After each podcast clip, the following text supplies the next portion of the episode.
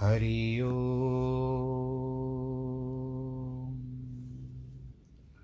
हरि ओ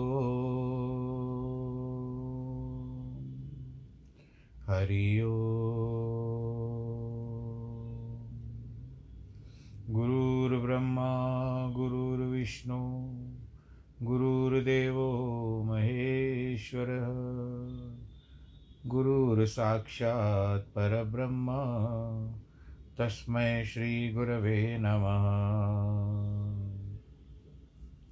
विघ्नेश्वराय वरदाय सुरप्रियाय, लम्बोदराय सकलाय जगद्दिताय, नागाननाय श्रुतियज्ञविभूषिताय, गौरीसुताय गणनाथ नमो नमस्ते।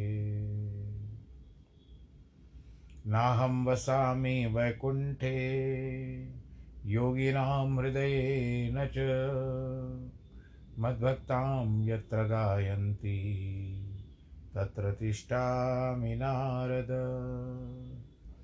जिस घर में हो आरती, चरण कमल चितलाय तहाँ हरि वासा करे, ज्योत अनंत जगाए जहाँ भक्त कीर्तन करे, बहे प्रेम दरिया। तहाँ हरि श्रवण करे, सत्यलोक से आए। सब कुछ दीना आपने, भेंट करूँ क्या नाथ? नमस्कार की भेंट लो, जोड़ू मैं दोनों हाथ।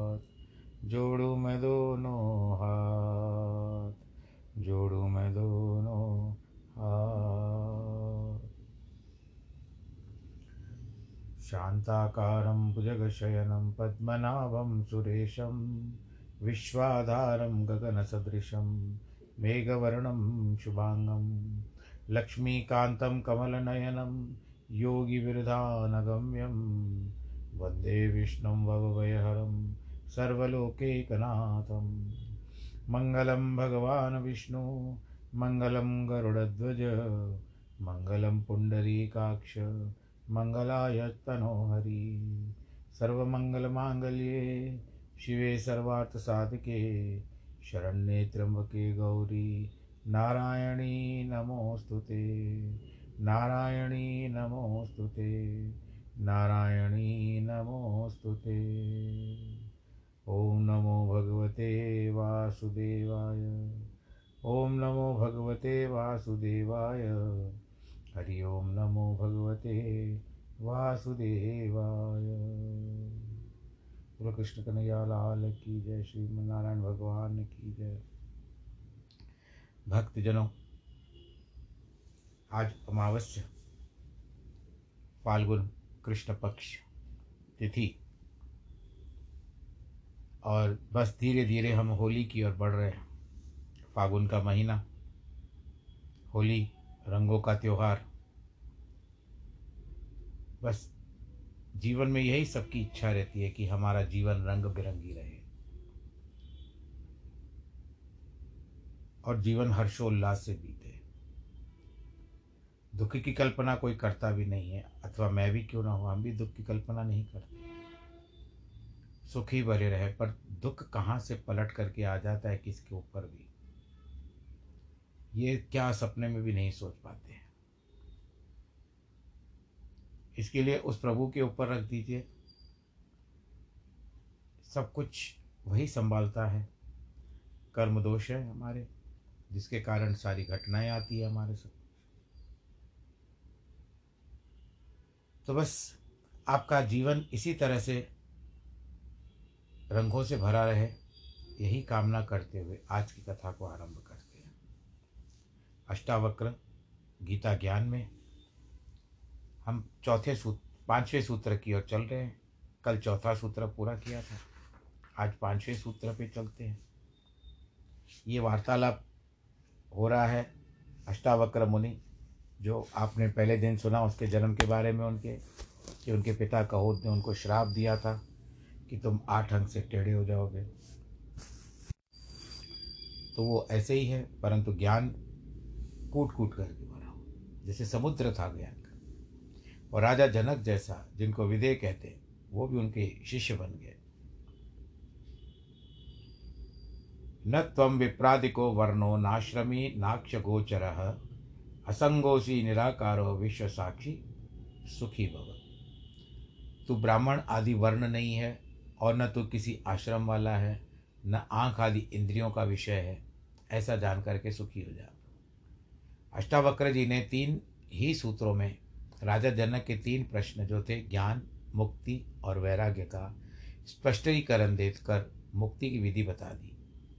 आगे इसकी थोड़ी और व्याख्या करते हैं, जिससे जनक को पूर्ण रूपेण ये तत्वबोध हृदयंगम हो जाए। हृदयंगम हो जाए जिस तरह से आप कहते हो बाई हार्ट हो जाए। अपने हृदय में धारण कर ले। अष्टावक्र कहते हैं, तू शरीर नहीं है, आत्मा है, जो चैतन्य है साक्षी है। आत्मा का कोई वर्ण नहीं होता। यह ब्राह्मण, क्षत्रिय, वैश्य, शूद्र नहीं होती। यह तो चैतन्य ऊर्जा मात्र है। समस्त प्रकार के जीवों में समान रूप से व्याप्त है। यह आत्मा न किसी वर्ण वाली है, न आश्रम वाली है। चलो मैं आपसे पूछता हूँ। आपने कभी आत्मा को देखा है? किस रंग की है? किस रूप की है? कैसे लगती है? विचार किया है कभी? टटोल के देखा है? आत्मा की ओर जाते हो, मन की बात बाहर करके निकल के आ जाते हो। मन आपको लौटा देता है, आत्मा तक पहुँचता ही नहीं। पहुँच ही नहीं देने देता आपको।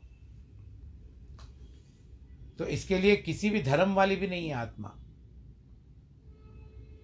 न उसका कोई लिंग है, न स्त्री है अथवा पुरुष है।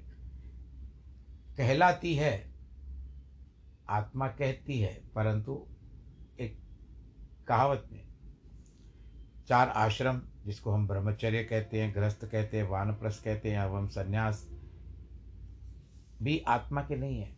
आत्मा न करता है, न भोगता है, न भोग्य का विषय है।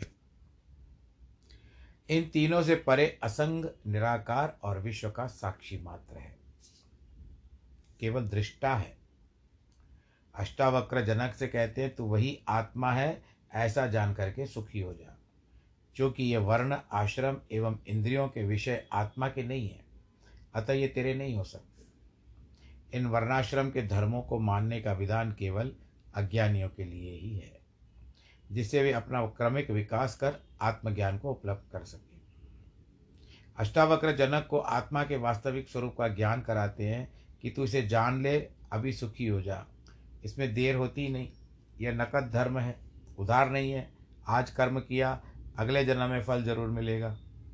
कुछ धर्म कहते हैं, यह कलयुग है, यह पंचम काल है, इससे मुक्ति होगी नहीं।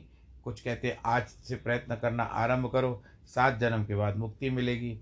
कुछ कहते हैं, अंतिम तीर्थंकर इत्यादि, जो अष्टावक्र बड़ी निर्भीकता से घोषणा करते हुए, यह कहते हुए कि तुम अपने चैतन्य में स्थिर कर लो, अभी मुक्ति हो जाएगी। ऐसी घोषणा भी कोई महापुरुष अवतार या गुरु नहीं कर पाते हैं। ये अद्भुत घोषणा है। आध्यात्म जगत की दीपक जलते ही जैसे एक क्षण में अंधेरा गायब हो जाता है, उसी प्रकार आत्मज्ञान के प्रकाश से अज्ञान रूपी अंधकार एक क्षण में विलीन हो जाता है। सारी भ्रांति मिट जाती है, केवल बोध पर्यंत पर्याप्त हो जाता है। और जब ऊर्ति प्रज्वलित होती है, रोशनी प्रज्वलित हो तो आपको सारा विश्व फिर से दिखाई देता है। घर में भी बत्ती चली जाती है तो आप ढूंढते हो। फिर जब हो जाता है, करंट आ जाता है, बिजली आ जाती है तो आपका सब कुछ सुव्यवस्थित वैसे ही दिखता है, नहीं तो कितनी ठोकरें लगती है। तो अंदर का जीप जलाने के लिए बताते हैं अष्टावक्र मुनि, चलिए, हम भगवान नारायण की ओर चलते हैं। वो सूत्र आज का पूरा हुआ, पांचवा। हम भगवान नारायण की शरण चलते हैं। श्रीमन नारायण नारायण। नारायण श्रीमन नारायण नारायण। भजमन नारायण नारायण। नारायण श्रीमन नारायण नारायण। नारायण हम यहाँ पर मैत्री जी कहते हैं, भगवान, आपने जो अर्वाक श्रोता मनुष्य के विषय में कहा, उसकी सृष्टि ब्रह्मा जी ने किस प्रकार की? विस्तार पूर्वक कही श्री प्रजापति ने ब्रह्मादि, ब्राह्मणादि वर्ण को जिन जिन गुणों से युक्त और जिस प्रकार रचा तथा उनके जो कर्तव्य कर्म निर्धारित किए निर्धारित किए, वह वर्णन कीजिए। पराशर जी कहते हैं, द्विज श्रेष्ठ, यानी ब्राह्मणों में श्रेष्ठ। जगत रचना की इच्छा से युक्त सत्य संकल्प श्री ब्रह्मा जी के मुख से पहले सत्व प्रदान प्रजा की उत्पत्ति, उत्पन्नी है तो उत्पन्न हुई। उसके बाद वक्षस्थल, रज प्रदान तथा जंगाओं रज और तम विशिष्ट सृष्टि हुई। चरणों से ब्रह्मा जी के एक और प्रकार की प्रजा उत्पन्न हुई, वह तम प्रदान थी। यही सब चार वर्ण हुए। हे ब्राह्मण, उनमें क्या क्या हुए? ब्राह्मण, क्षत्रिय, वैश्य और शूद्र। ये चारों क्रमशः ब्रह्मा जी के मुख वक्षस्थल जानू और चरणों से उत्पन्न हुए। ब्राह्मणों से मुखमासित बाहु ने कृत उरु तदस्य यद वैश्य पदभ्यागोम शूद्रो जाए ब्रह्मा जी ने यज्ञानुष्ठान के लिए यज्ञ के उत्तम साधन रूप, इसे संपूर्ण चातुर्वर्ण की रचना की, यानी चार वर्णों की रचना की। धर्मज्ञ यज्ञ से तृप्त होकर देवगण जल बरसाकर प्रजा को तृप्त करते हैं। अतः यज्ञ सर्वथा कल्याण का हेतु है। जो मनुष्य सदा सर्वधर्मपरायण, सदाचारी, सज्जन और सुमार्गगामी होते हैं, उनकी यज्ञ उन्हीं से यज्ञ का यथावत अनुष्ठान हो सकता है।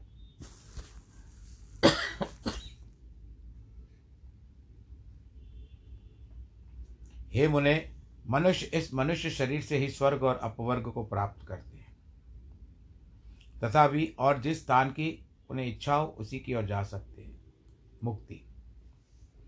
हे मुनि सप्तम, ब्रह्मा जी द्वारा रचा हो, रची हुई चातुर्वर्ण विभागों में स्थित प्रजा अति श्रद्धा युक्त आचरण वाली, स्वेच्छानुसार रहने वाली, संपूर्ण बाधाओं से रहित, शुद्ध अंतकरण वाली सकुलोत्पन्न और पुण्य कर्मों के अनुष्ठान के परम परम पवित्र थी। उनका चित्त शुद्ध होने के कारण उसमें निरंतर शुद्ध स्वरूप श्री हरि के विराजमान रहने से उन्हें शुद्ध ज्ञान की प्राप्ति होती थी, जिससे वे भगवान का उस विष्णु नामक परम पद को देख पाते थे। फिर त्रेता युग के आरंभ में हमने तुमसे भगवान के जिस काल नामक अंशक पहला पहले वर्णन किया था, वह अति अल्प सार वाले, यानी सुख वाले तुच्छ और घोर दुखमय पापों की प्रजा को प्रवृत्त कर देता है। हे मैत्रेय उससे प्रजा के पुरुषार्थ का विधाता विघातक तथा अज्ञान और लोभ को लोभ को उत्पन्न करने वाला रागादि रूप अधर्म का बीज उत्पन्न हो जाता है। तभी से उसे वह विष्णुपद की प्राप्ति, स्वाभाविक सिद्धि और रसोल्लास रसोल्लास आदि अन्य सिद्धियाँ नष्ट नहीं मिलती। उन समस्त सिद्धियों के क्षीण हो जाने और पाप के बढ़ जाने से फिर संपूर्ण प्रजा द्वंद्व हास और दुख से आतुर हो गई। तब उसने मरुभूमि, पर्वत और जल आदि के स्वाभाविक तथा कृत्रिम दुर्ग और पुर तथा खरवट आदि स्थापित किए। खरवट किसको कहते हैं? पहाड़ या नदी के तट पर बसे हुए जो छोटे छोटे टीले होते हैं, उनको खरवट कहते हैं। हे महामते उस पर आदिकों में शीत और घाम आदि बाधाओं से बचने के लिए यथा योग्य घर बनाए। बसने लगे धीरे धीरे। इस प्रकार शीत उष्ण से बचने के उपाय करके वह प्रजा ने जीविका का साधन रूप कृषि, कला, कौशल आदि की रचना की। यानी खेती बाड़ी और आर्ट हे मुने, दान, जौ, गेहूँ, छोटे धान्य, तिल कंगनी, ज्वार, कोदो, छोटी मटर, उड़द मूंग, मसूर बड़ी मटर, कुल्थी राई, चना और सन। ये सत्रह ग्राम्य औषधियों की जातियाँ हैं। ग्राम्य और वन दोनों प्रकार की मिलाकर कुल चौदह औषधियाँ याज्ञिक हैं। उनके नाम है दान, जौ उड़द, गेहूँ, छोटे धान्य, तिल, कंगनी और कुल्थी। ये आठ तथा शामक समा। निवार वन तिल गवेदु वेणुयव और मरकर मक्का। ये चौदह ग्राम्य और वन्य औषधियाँ यज्ञ अनुष्ठान की सामग्री है। यज्ञ इनकी उत्पत्ति का प्रधान हेतु है। यज्ञों के सहित है औषधियाँ, प्रजा की वृद्धि का परम कारण है, इसलिए यह लोग इस लोक और परलोक के ज्ञाता, पुरुष यज्ञों का अनुष्ठान किया करते हैं। हे मुनि श्रेष्ठ, नित्य प्रति किया जाने वाला यज्ञानुष्ठान मनुष्यों का परम उपकारक और उनके किए हुए पापों को शांत करने वाला है। हे महामुने, जिनके चित्त में काल की गति से पाप का बीज बढ़ता है उन्हीं लोगों का चित्त यज्ञ में प्रवृत्त नहीं होता। उन यज्ञ के विरोधियों के ने वैदिक मत, वेद और यज्ञादि कर्म की सभी निंदा की। अब कई ऐसे होते हैं कि आप न खुद करते हैं, न किसी और को करते हैं, और यदि दूसरा कोई करता है तो उसमें उसकी निंदा करना आरंभ कर देते हैं। धार्मिक कृत्यों में वो बहुत दूर भागते हैं। और कभी कभी तो अपने आप को नास्तिक ही कहते देते हैं कि हम तो नास्तिक हैं, हम नहीं मानते इन बातों को। अब इस तरह से क्या कहते हैं मुनि? ये लोग कौन होते हैं? ये दुरात्मा होते हैं, दुराचारी होते हैं, कुटिलमती, वेद, निंदक और प्रवृत्ति मार्ग का उच्छेद करने वाले होते हैं।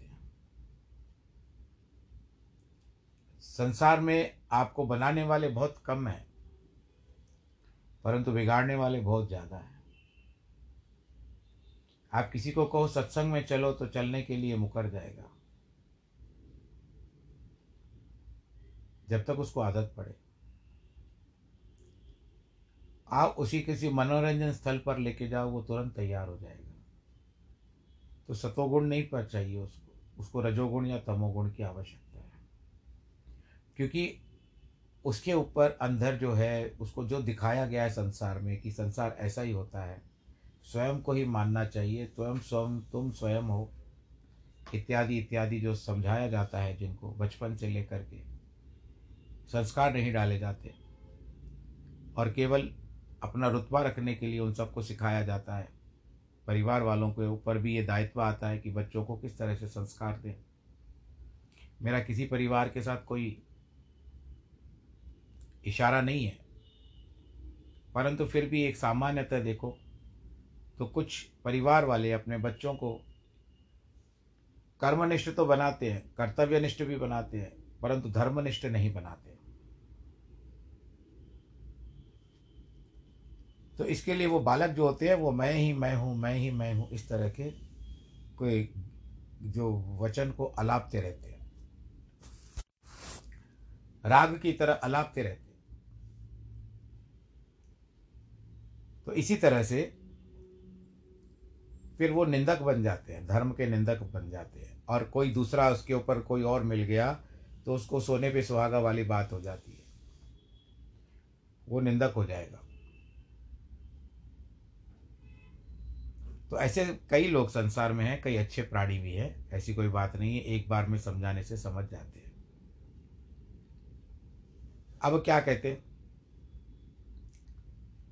हे धर्मवानों में श्रेष्ठ मैत्रेय, इस प्रकार कृषि आदि का जीविका के साधनों में निश्चित हो जाने पर प्रजापति ब्रह्मा जी ने प्रजा की रचना कर उनके स्थान और गुणों के अनुसार मर्यादाएँ बना दी, वर्ण बना दिए, आश्रम बना दिए और अपने धर्म का बलि प्रकार पालन करने के वाले समस्त वर्णों के लोक आदि की स्थापना कर ली।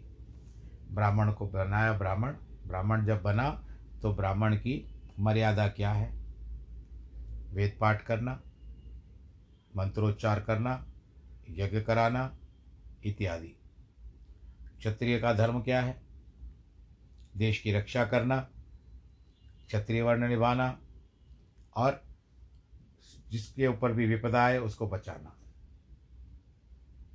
वैश्य का कर्म क्या है? व्यापार करना देश की उन्नति में हाथ बढ़ाना और साथ साथ सबके पेट भी भरना। या वैश्य ऐसा भी होता है कि पेट भरना खाली मैं केवल अनाज की बात नहीं है, यहाँ पर व्यापारी बहुत सारे व्यापार करते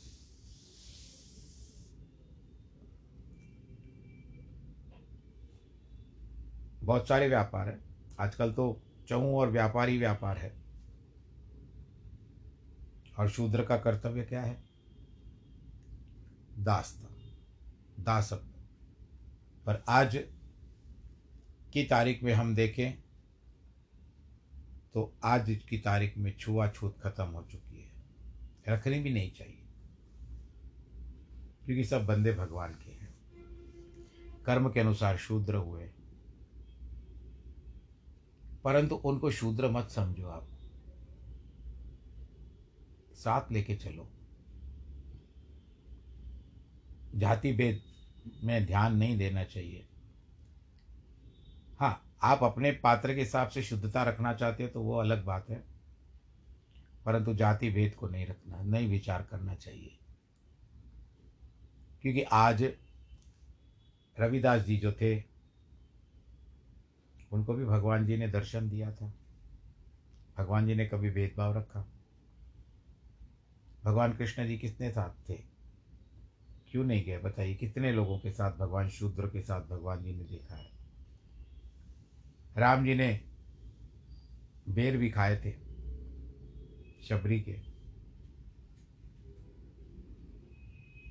तो यही बात आती है कि जब मर्यादाएँ निश्चित हो गई,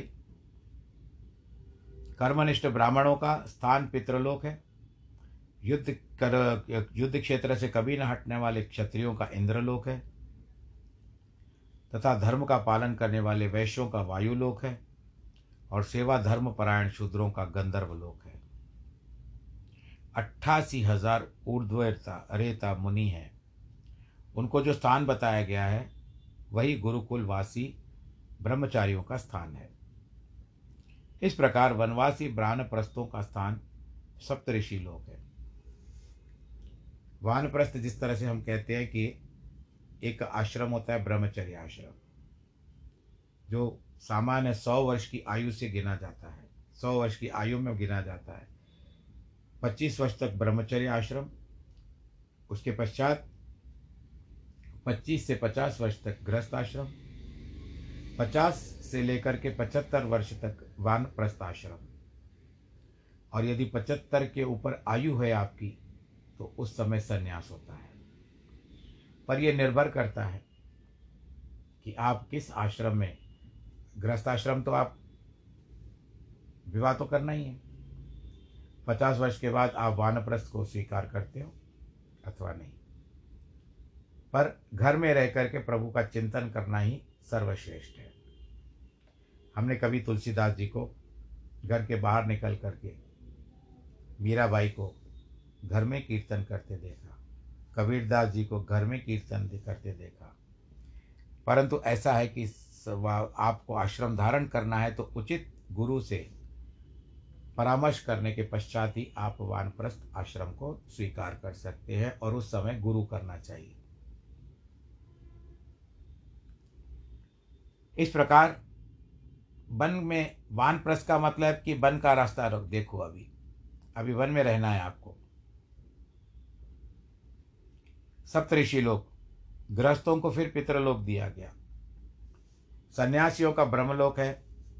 आत्म अनुभव से तृप्त योगियों के स्थान अमर पद मोक्ष है। जो निरंतर एकांत सेवी और ब्रह्म चिंतन में मग्न रहने वाले योगी जन हैं, उनको जो परम स्थान है, उसे पंडित जन भी ही देख पाते हैं। चंद्रमा और सूर्य आदि ग्रह भी अपने अपने लोकों में जाकर फिर लौट आते हैं। किंतु द्वादश अक्षर का मंत्र, ओम नमो भगवते वासुदेवाय। एक और है, ओम नमो नारायणाय, अष्टाक्षर। यह चिंतन करने वाले अभी तक मोक्ष पथ से नहीं लौटे।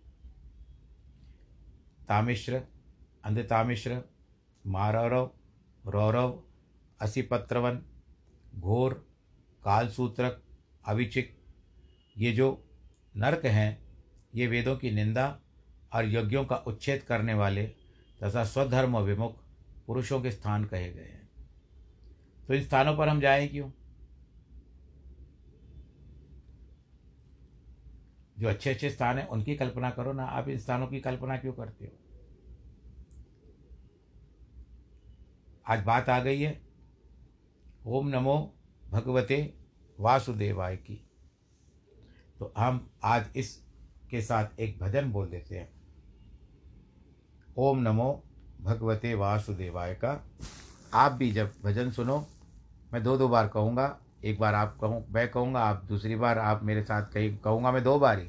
परंतु एक बार आपको साथ मेरा देना है तो मुझे यहाँ तक सुनाई दे कि आप भजन गा रहे हो मेरे, में कथा के साथ, सुनते हुए उस भजन को दोहरा रहे हो। तो शुरू करते हैं भजन। बोलो, नारायण भगवान की जय। ओम नमो भगवते वासुदेवाय। नमो भगवते वासुदेवाय। ॐ नमो भगवते वासुदेवाय। नमो भगवते वासुदेवाय। इसी मंत्र का जाप करे जो, इसी मंत्र का जाप करे जो भव सागर को पार पड़े वो भव सागर को पार करे वो। अंत समय वैकुंठ में जाए, अंत समय वैकुंठ में जाए। नमो भगवते वासुदेवाय, नमो भगवते वासुदेवाय, नमो भगवते वासुदेवाय। नमो भगवते वासुदेवाय, नमो भगवते वासुदेवाय, ओम नमो भगवते वासुदेवाय।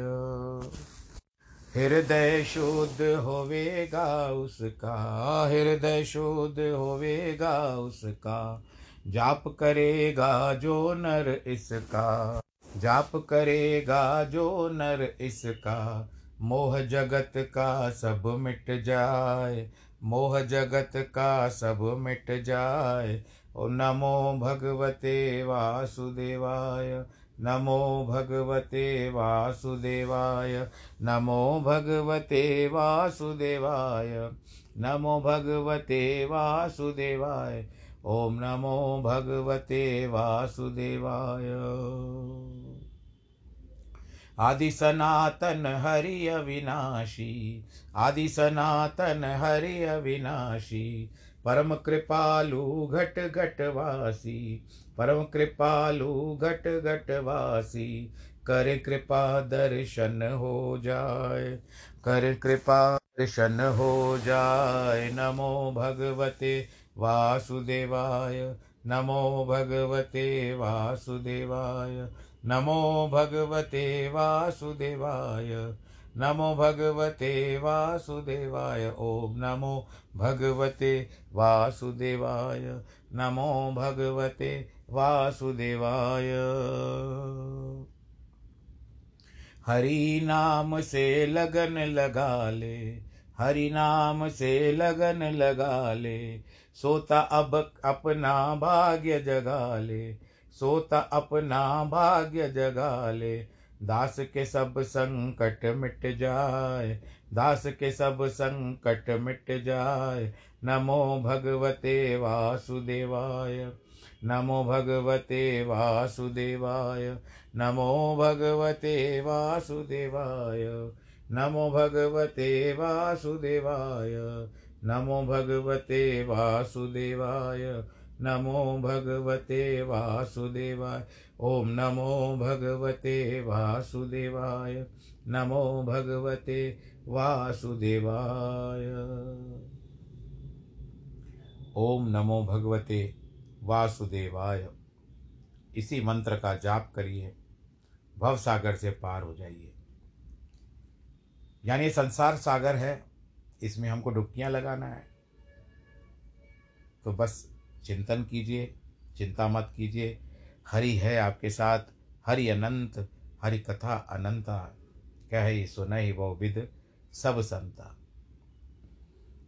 इसी के लिए प्रभु के चरणों का ध्यान करते हुए, भगवान में उनके, उनका मन में, हृदय में स्मरण करते हुए, उनका मंत्रोच्चार करते हुए, उनकी भक्ति भावना से याद करके आप खुश रहें। जन्मदिन और वैवाहिक वर्षवाट वालों को बधाई। ईश्वर आप सबको सुरक्षित रखे खुश रखे। नमो नारायण।